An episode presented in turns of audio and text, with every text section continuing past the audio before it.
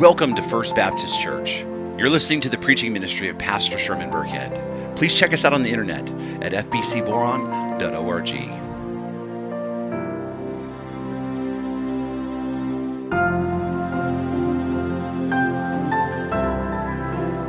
Romans chapter 14, beginning in verse 1.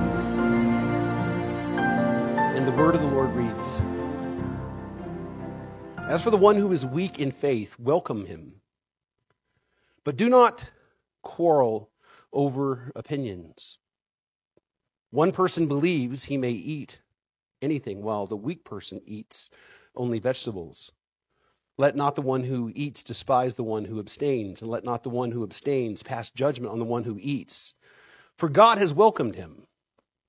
Who are you to pass judgment on the servant of another? It is before his own master that he stands and falls and he will be upheld, for the Lord is able to make him stand. This is the word of the Lord. Curtis Thomas once wrote The more fractured we are, the greater we become spectacles to the world. And the more united in love, the more the world sees Christ.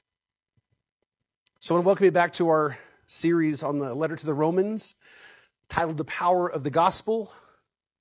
It's named this because Paul declared right from the very beginning that the gospel is the very power to save all of those who believe, which is exactly what the letter is about. It's about the gospel and how we're to live in light of the gospel and its power to save.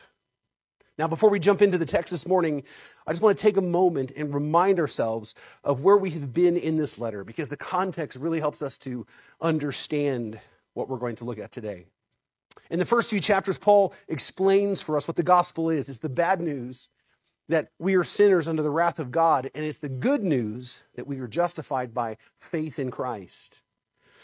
After that, Paul explains the blessings that the gospel gives to those who believe it, including peace with God, access into his grace, and the love of God being poured out into our hearts by the Holy Spirit. And then he explains to us how the gospel works. I mean, really, how can one man bring all of humanity who believe in him into right relationship with God? Well, Paul explains, just as Adam was our representative before God in the garden, Jesus is our new covenant representative by faith, and we're united to him. And then he explains the freedom the gospel provides to believers from both the law and from sin itself. And this freedom is going to be important for us to keep in mind as we explore the text today.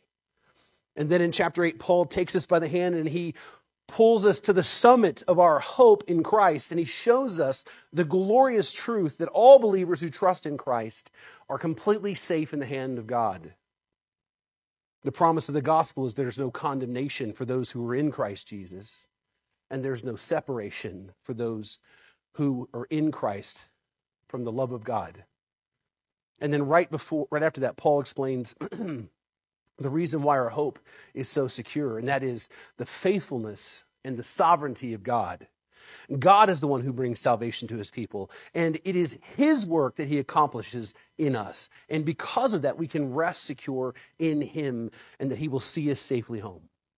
But then after that, Paul gets real practical and begins to tell us how we're to live now that we know this. How do we live in this new born again life in light of the power of the gospel? Now that we have a deep theological understanding of the gospel itself, how should this impact how we live our day to day lives here and now? And beginning in chapter 12, Paul reminds us that the gospel, because of the gospel, we have been restored in a relationship with God. And because of that, we ought to live that way. We ought to live our lives in light of God's mercy, as Paul says, as a living sacrifice to God. Not allowing ourselves to be shaped by the world around us, but through the power of the Holy Spirit and the Word of God, we are to be transformed from the inside out, seeking to live a life that's pleasing to Him.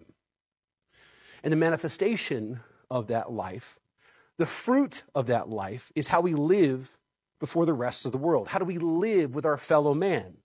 Paul has been unpacking for us what that looks like, beginning with the family of God. Paul explains that we who belong to the family of God ought to humbly submit to one another, loving each other, sacrificing for one another, and serving each other, recognizing that we are a family, and more than that, we are part of one another.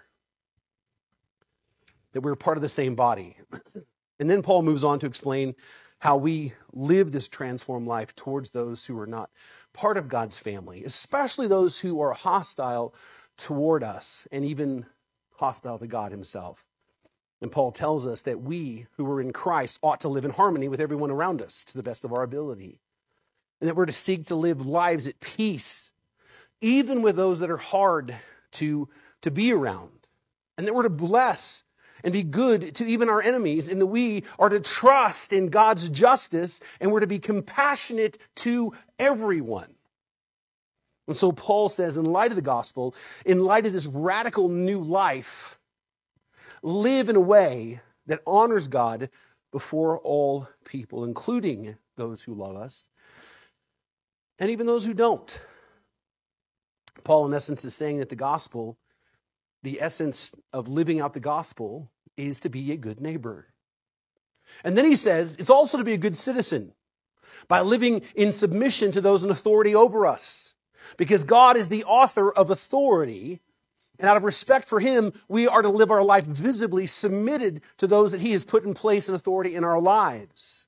So be a good neighbor and be a good citizen.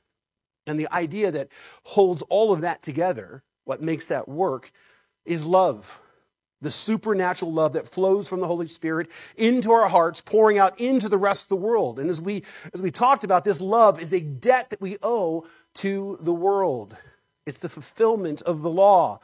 And this love, as Paul says, does no harm to its neighbors.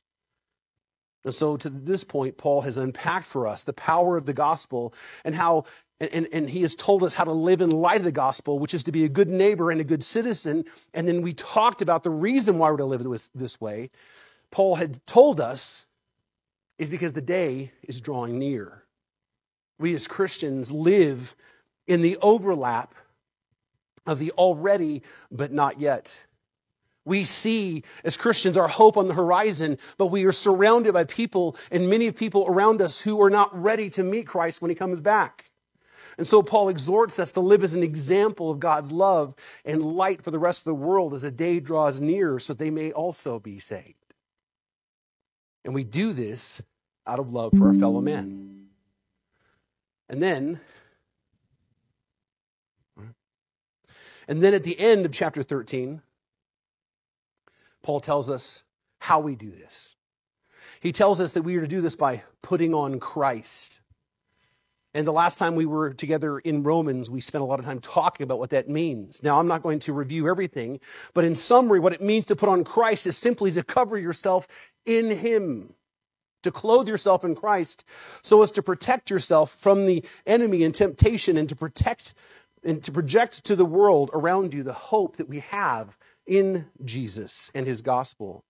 And we accomplish this in a number of ways. We put on Christ in a number of ways, but the most important ones for us to consider are number one, saturate your life with the gospel so that it impacts every part of your life. And secondly, we are to avail ourselves of the ordinary means of grace that God has given us. The ordinary things that God has given us to draw us close to Him. As Kevin DeYoung once said, he says, if you want to be Christ-like, you need to have communion with Christ. And if you're, to have, if you're to have communion with Christ, you need to do it on His terms with the channels of grace He's provided. Prayer, Bible reading, church fellowship, the Lord's table. And that means is the only way to extraordinary holiness is through ordinary means. We as the family of God are to partake in the ordinary means of grace that God has given us to be close to Him, which include, as we just mentioned, prayer, time with Him on our faces before Him, time in the Word, reading, studying, meditating, time in corporate worship, which includes fellowship and exhortation and encouragement and teaching and baptism and the Lord's table and on and on. We put on Christ by exercising and participating in the ordinary means of grace that God has given us. And it is through that that we live out the hope before the rest of the world around us. Now, with that, what is central to our participating in the ordinary means of grace and what is central to us putting on Christ in a way that protects us and projects our hope in Christ is the same thing that's central to our understanding of chapters 14 and 15. And that is the essential nature of the gathering together of the body of Christ. The essential nature of, of the church and corporate worship. Now, let me, let me just be clear what Paul has to say in today's text and the rest of chapters 14 and 15 is grounded in the essential nature of the church and belonging to the church and participating in church life.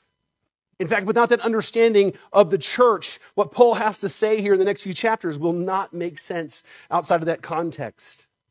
The truth is, being part of the local church and gathering together for corporate worship is essential, essential to Christian life.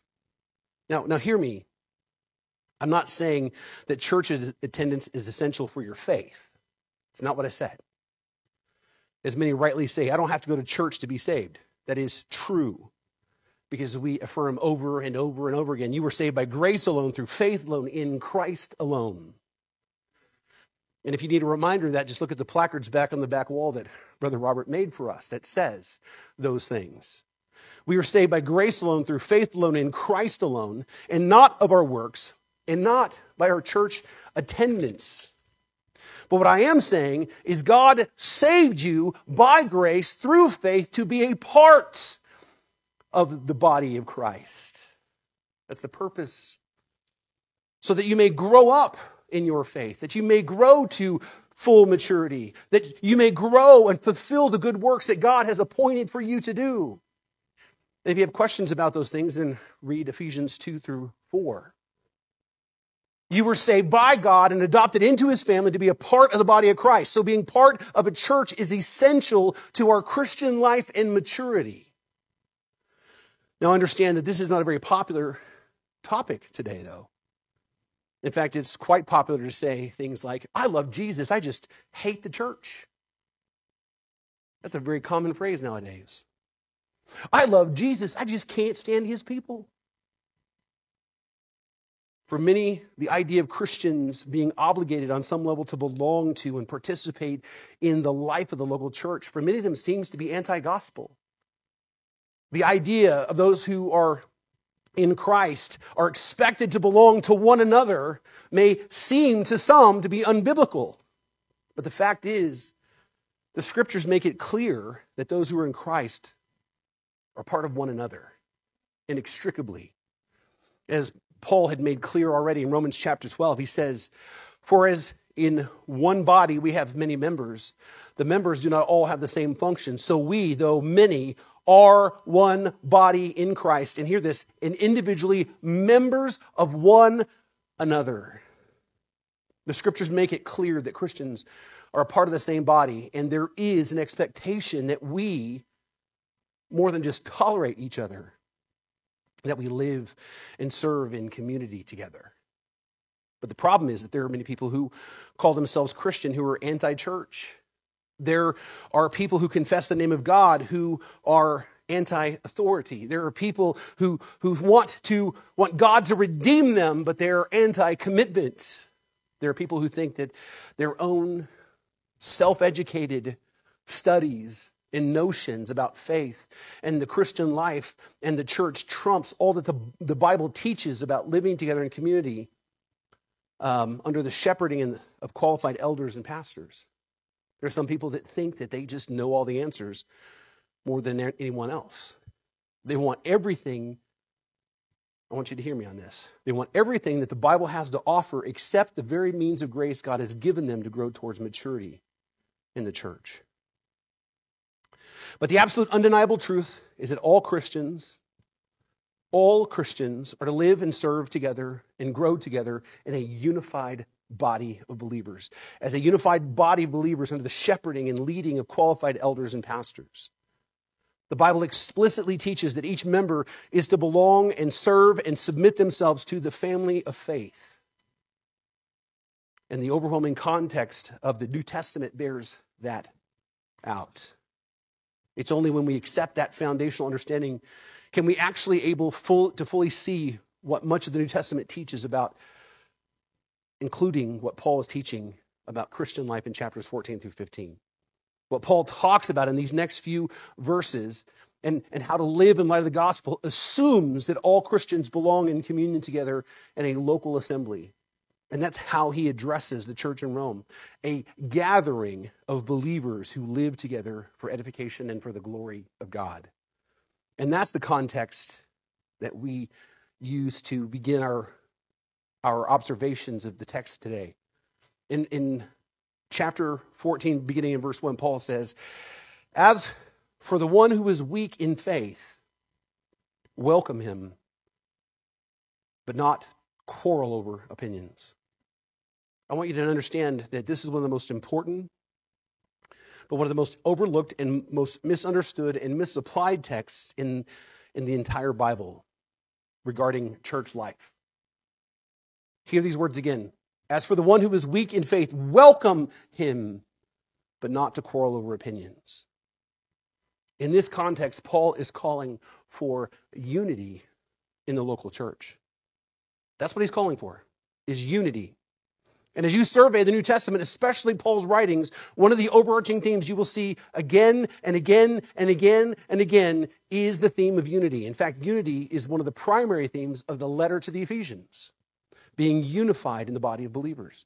Unity in the church is a vital, is a vital truth to the Christian life and vital to the mission of the gospel. As Thomas uh, Manton once wrote, division in the church always Divisions in the church always breed atheism in the world.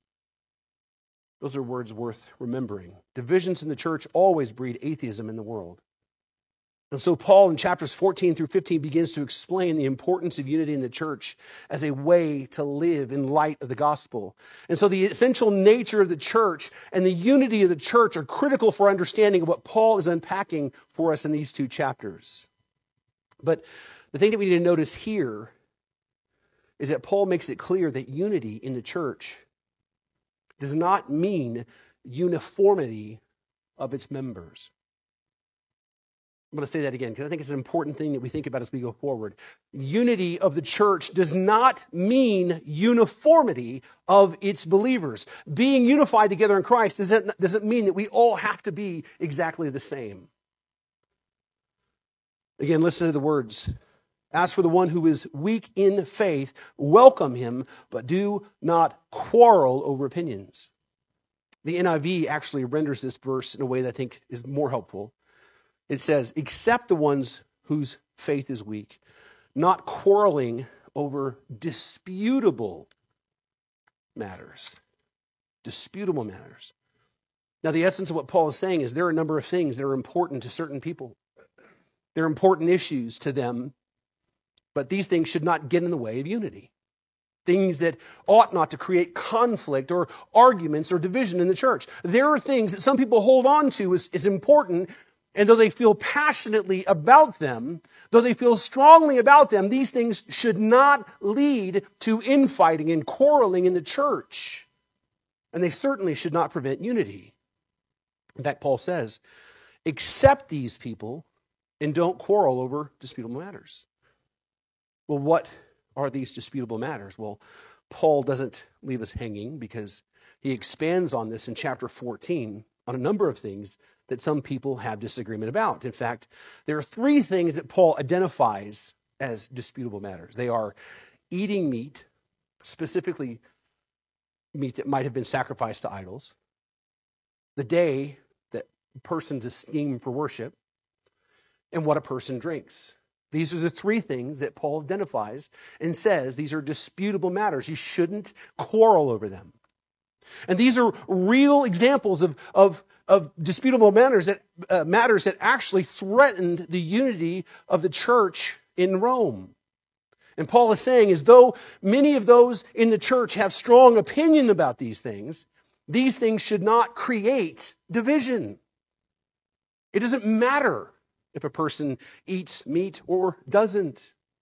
It doesn't matter if one person drinks wine or abstains from it altogether. It doesn't matter if a person esteems Saturday or Sunday as a day to worship God.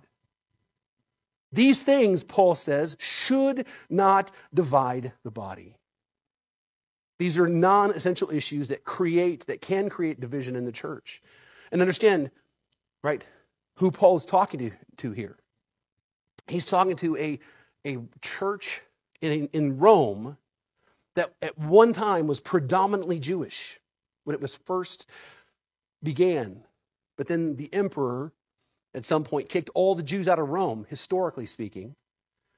And that means the church was then largely Gentile. It was exclusively Gentile for a while. And then the Jews come back and they find that the church is all Gentile and all the leaders are Gentile. And because of that, the church looked and felt very different than what they were used to.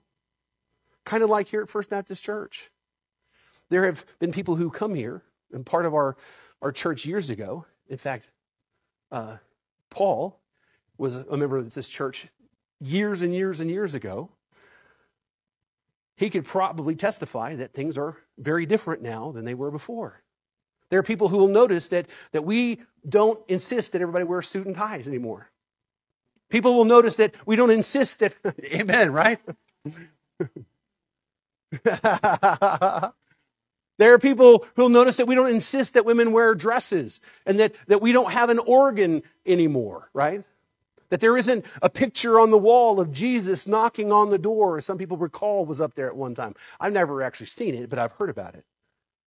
Right? There are some people that notice that we don't have pews, but we have comfy chairs. There are some people who notice that we don't use little red hymnal books anymore, but we put the words up on the screen. Right?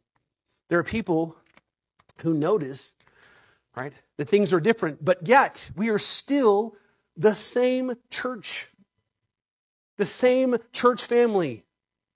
It's just some cultural things have changed. Now, here's the thing most people are okay with that, but some people are really bothered by that. And it was the same in Rome. The Jewish church became Gentile, it changed culturally, and the differences were kind of a source of trouble. In fact, one of the reasons why Paul wrote the letter was to reconcile the Jews and the Gentiles in the church. He wanted to ease that cultural and racial tension. And so what Paul is saying is there are some cultural differences among you in the church, but you should not argue over these things. They should not create division. It should not disrupt your fellowship with one another. You need to set aside your differences and be unified. Because unity of the body of believers is an important factor to Christian maturity. Now, with that, let's get clear about what Paul is not saying here. Because there are some people who think that the church ought to pursue unity at all costs. There are some people who call themselves Christians who who say that all Christians are to be accepted, or all people who call themselves Christian to be accepted, and we're to be unified with them no matter what the issue is, no matter what they even claim to believe. For some, that unity comes at all costs, even at the expense of gospel truth. As J.C. Ryle puts it, unity without the gospel is a worthless unity. It's a very unity with hell. And so let's be clear about what Paul is talking about here and what he's not talking about. He is, he is not talking about unity at all costs. And he's certainly not denying the importance of theology. In fact, Paul spent 11 chapters laying out the theology of the gospel. This is not a command to ignore the essentials of our faith, as some would have us to do. And this is not a directive to pursue unity at all costs. And this is not a denial of things like the righteous requirements of God and the sin that separates God and man. What this is, is a command to not, to not allow non essential things to destroy fellowship. It's a command to not allow our personal preferences and even our deeply held personal convictions to create division in the church. This is a call for unity over uniformity. We are to be unified, but we're not called to be alike in every way possible. And this was an issue for the early church. You had two groups of people that were very different in background and culture and they were pushed together now by the grace of God into this local church. And, and, and there were some, some issues that popped up. The truth is, in the beginning, there were huge theological and cultural differences between the Jews and Gentiles that created friction. The Jews had the law given to them. That law defined their life and their identity, but the Gentiles had never received any such law, especially the unwritten tr- traditions that came later that many of the Jews still held to. The Jews felt it was important to observe the Sabbath according to their traditions, but the Gentiles understood Christ to be their rest. The Jews had a strict set of dietary regulations that they grew up with, and the Gentiles had no sort of restrictions. The Jews had rules about dress and, and washing your hands before you eat and, and complicated rituals with respect to how you dealt with people, and the Gentiles didn't. It was not the same. The Jews and the Gentiles in the early church were not slightly different in culture, they were substantially different. And this created, again, a great deal of friction because these issues were not minor things. In fact, some of these things were at the root of their identity. In fact, the Jews, for many of them, their culture defined how they worship God. And so they were important issues to them. But notice Paul doesn't take a side here. He doesn't take a side and settle the issue. He doesn't say, you in the church of Rome, this is how you need to do it. He just simply says, don't argue about those things. Don't let them be issues that create division among the church. In fact, Paul doesn't even take a side. He says, let not the one who eats despise the one who abstains, and let not the one who abstains pass judgment on the one who eats. He doesn't say, you're right and you're wrong. He doesn't pass judgment. He does not pick a side. He, he basically says, you just need to accept each other for how you are. And this right here is a lesson that the church needs to heed because I'm going to tell you if there's anything that the church in America is guilty of, it's creating a church where everybody looks alike, thinks alike, acts alike, votes alike, thinks alike, and appreciates all the same things. Because we, we like hegemony. We like uniformity. Let's be honest. We like people who like us, who are, who are like us. That's why you have churches that are full of people with a, that wear three piece suits and the same haircut. Right? That's why you have churches, right, where, where all the members end up having the same political affiliation. That's why you have churches that are full of young hipsters, and you have churches that are filled full of old people who don't want anything to change ever. That's why you will find churches that are predominantly white, some churches predominantly black, or Korean, or Hispanic, or Japanese, or whatever. Because our churches become little communities that reflect our personal preferences. We want to go where people do things the way we want them done. We want the music to be the way we like it. We want the preacher to preach the messages we like.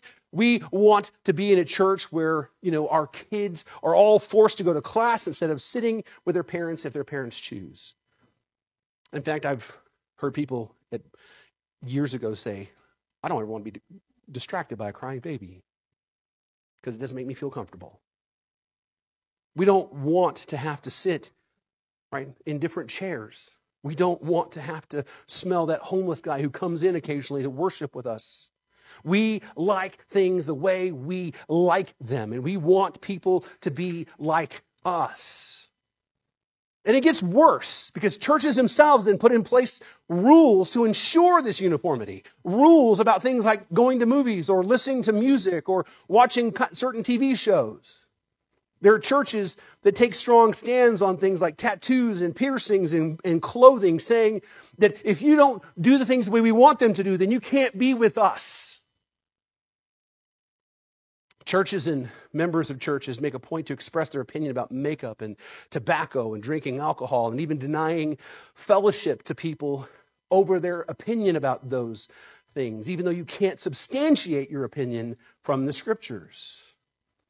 And then even there are Christians who think that that sports, I mean, this is the new one I've heard, that sports are some form of idolatry, and you can't really love God if you if you love sports.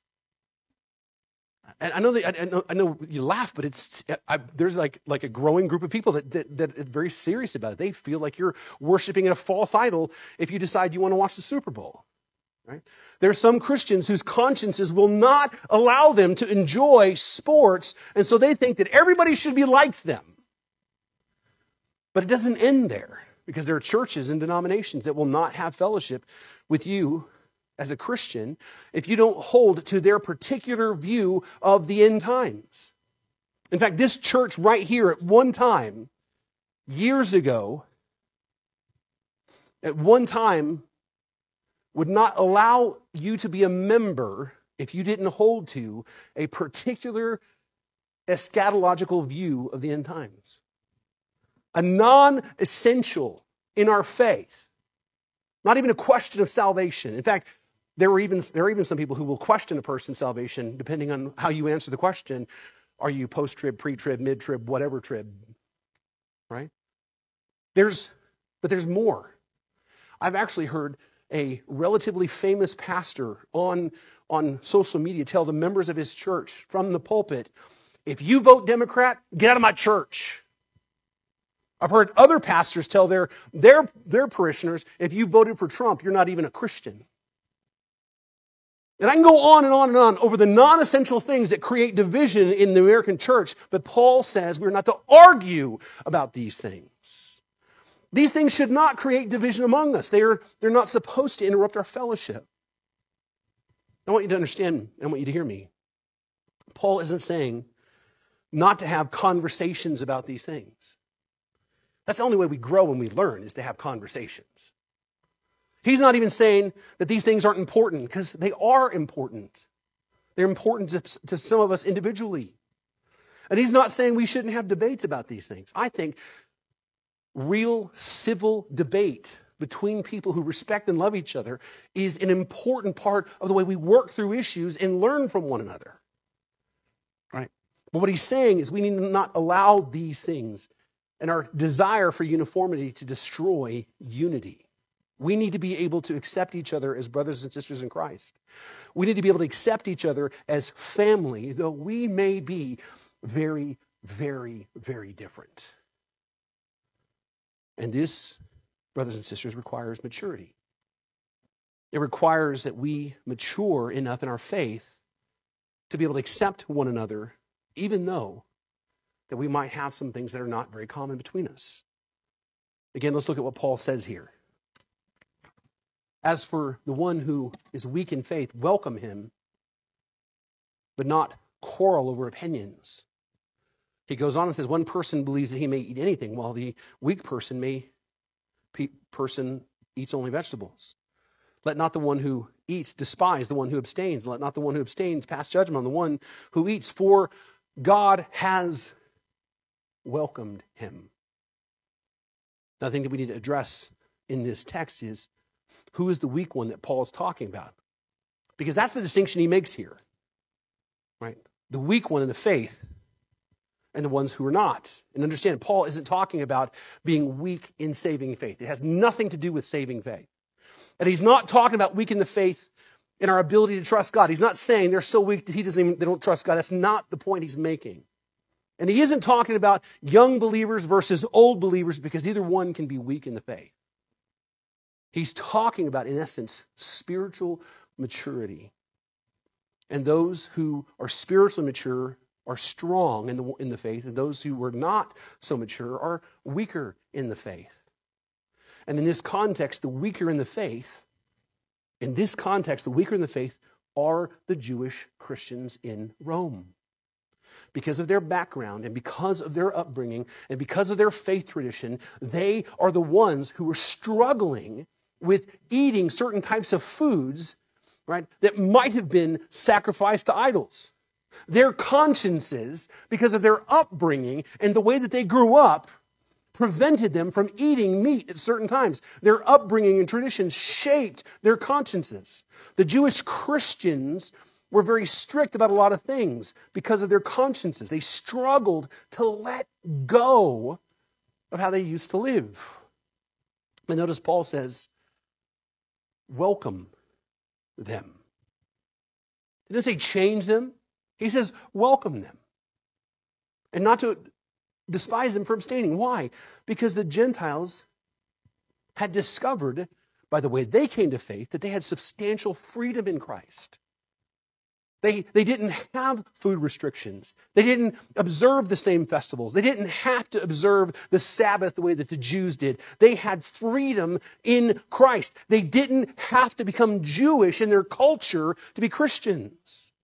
They were saved by grace alone, through faith alone, in Christ alone. And they, there was no other cultural requirements put on them. They were, they were just saved and just as Christian as the Jews.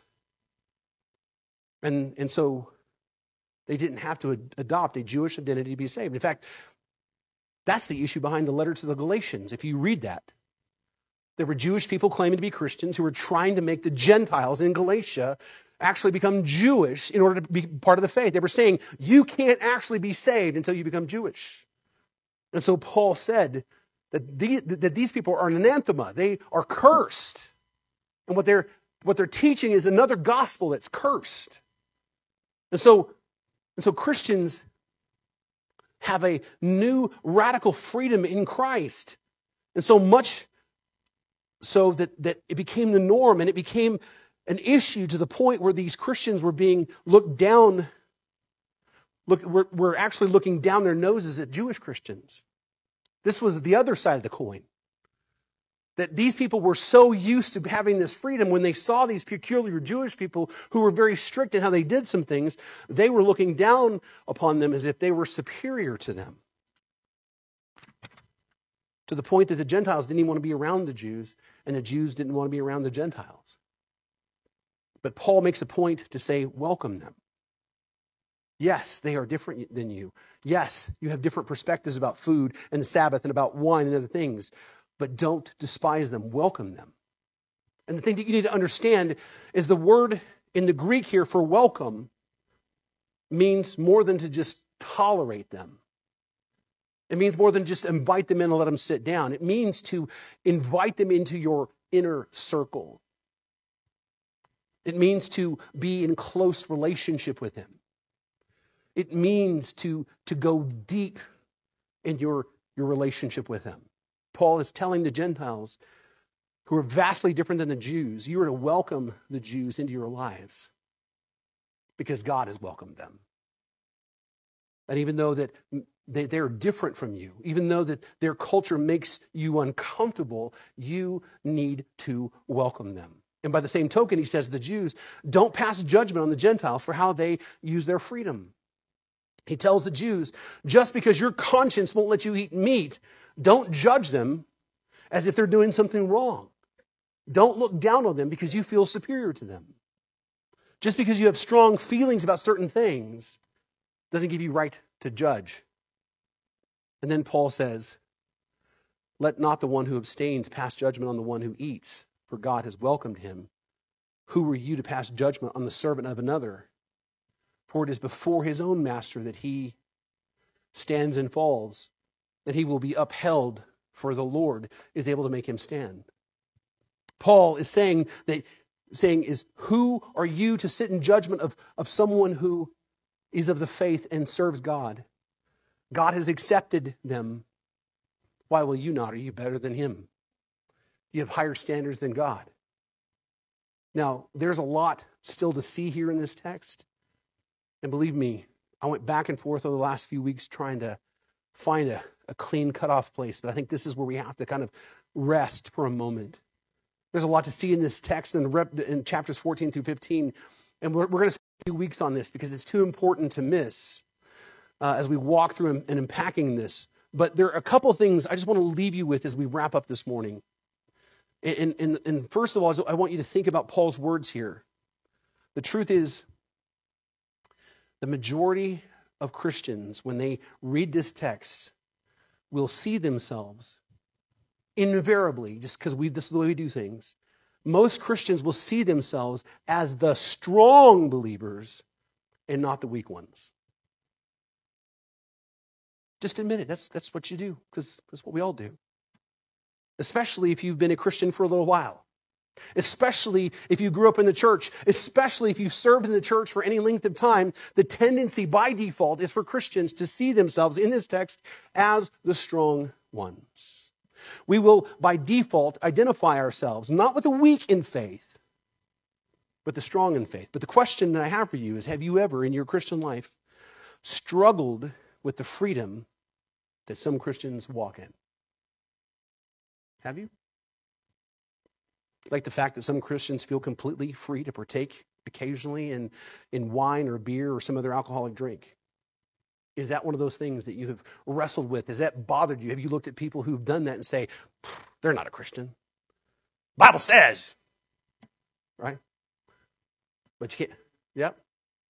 Does, does that bother your conscience? Or have you ever said to yourself or believed at some point that Christians are not allowed to drink alcohol or smoke cigars or listen to heavy metal music or watch movies or TV have you ever thought that Christians need to look a certain way on Sunday? That there are Christians, that Christians are not allowed to have things like tattoos. Have you ever felt strongly about anything like that? If you have, then you have been or maybe are one who's weak in the faith. And, and, and don't take it personal because I have been and maybe still am at times. I have struggled with the freedom many Christians walk in. There was a point in my life that I would only listen to Christian music because I felt that all secular music, didn't matter what the genre was, was bad.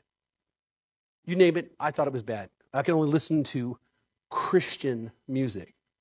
My, my conscience struggled with the idea of secular music, whether it's country or rock and roll or, or bluegrass or whatever you want. My conscience bothered me about that. But I matured and realized that I have freedom in Christ. Right? I have freedom in Christ to be able to listen to different types of music. Not to mention, not everything that passes for Christian music today is actually very God honoring if you listen to the lyrics. Right? You listen to the Christian radio stations, you're going, wait a minute, is that about Jesus or is that about you? Right?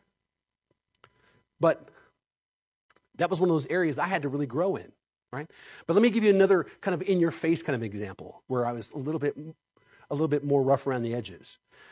I remember there was a time when Kim and I had a, a newer house, and one of her family members went to Hawaii and they brought back nice little gifts. And one of the little gifts that they brought, which what people bring from Hawaii, is one of those little tiki statues, right? And I remember some Christian person I knew who said that they were Christian for over 30 years said, You better not let them put that in your house. You better not let them put that in your house. I was like, Why? Well, because those tikis, those are those are representation of Polynesian gods, and, and you can't have an idol in your house unless you become an idol worshiper. And I was a young Christian, so I was panicking. I'm like, we can't have that in the house.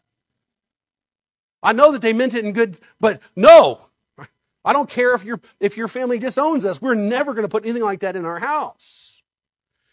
It wasn't until much, much, much later that I realized I was just really being very silly about the whole thing, right? Number one, it's a silly decoration. Number two, I don't worship statues. I worship the one true God, and there is not any representation of animal or anything that, that is a God in itself.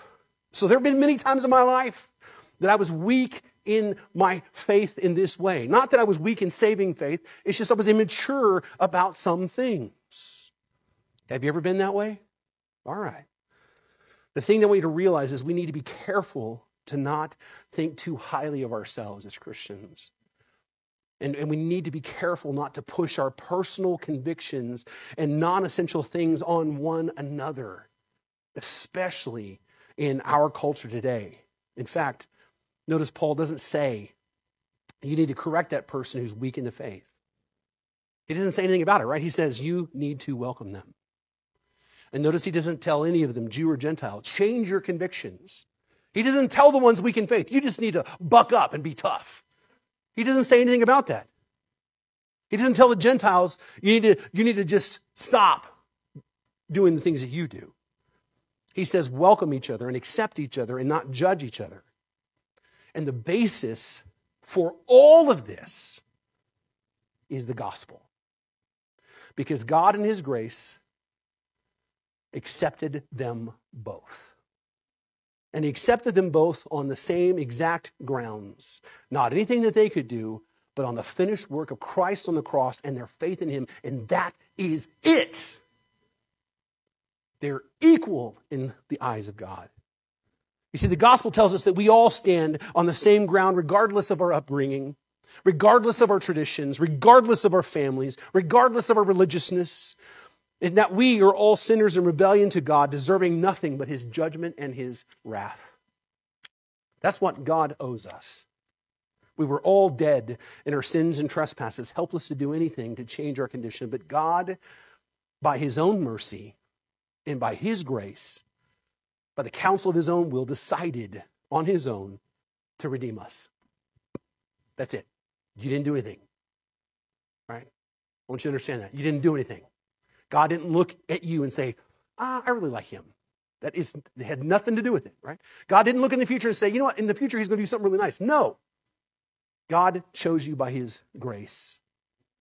And because of that grace and mercy, he sent Jesus into the world to live the perfect, righteous life that you couldn't live on your behalf, earning a righteousness you could never earn. And then he sent him to die on the cross in your place, paying for your sins. So that when you put your faith in him, your sins are credited to him and his righteousness is granted and credited to you as if it's your own. It's the irrevocable gift of the gospel when you put your faith in Christ. And he died in your place, and then three days later was raised to life again, proving that God is faithful to keep his promises. And all who believe in him will not be put to shame. And that, brothers and sisters, is the basis of our fellowship. That is the basis of our unity as a body of believers, not our cultures, not our families, not our dispositions on certain non essential issues, but the fact that we are holding on to the same Savior. And because of that, He's united us together in one body, one family, in one church, all infilled by one Spirit. Now, with that being said, what do we do? Well, if you're not in Christ, then put your faith in Jesus today. Turn to him, repent, and believe the gospel, and you will be saved, is the promise of the gospel. Right? Call upon the name of the Lord, the Bible says, and you will be saved. And if you are in Christ, now more than ever, rest in him and his finished work on your behalf. You're not going to make God love you more by what you do. And you're not going to make God love you less by doing something stupid, because you're going to. Right? You were saved by grace through faith in Christ, and rest in that and hold on to Him and Him alone. Right? And then, this is what the world needs. Your family members need this. Your neighbors need to hear this. That there is hope in Jesus Christ and no other place. And it doesn't matter where they come from, it doesn't matter what their background is, it doesn't matter what their predisposition is, that all are welcome at the foot of the cross. Me pray for you. You've been listening to the preaching ministry of Pastor Sherman Burkhead, a production of First Baptist Church in Boron, California. Our website address is fbcboron.org. And would you please consider partnering with us financially as we work to share the hope and the gospel of Jesus Christ with our community and our world?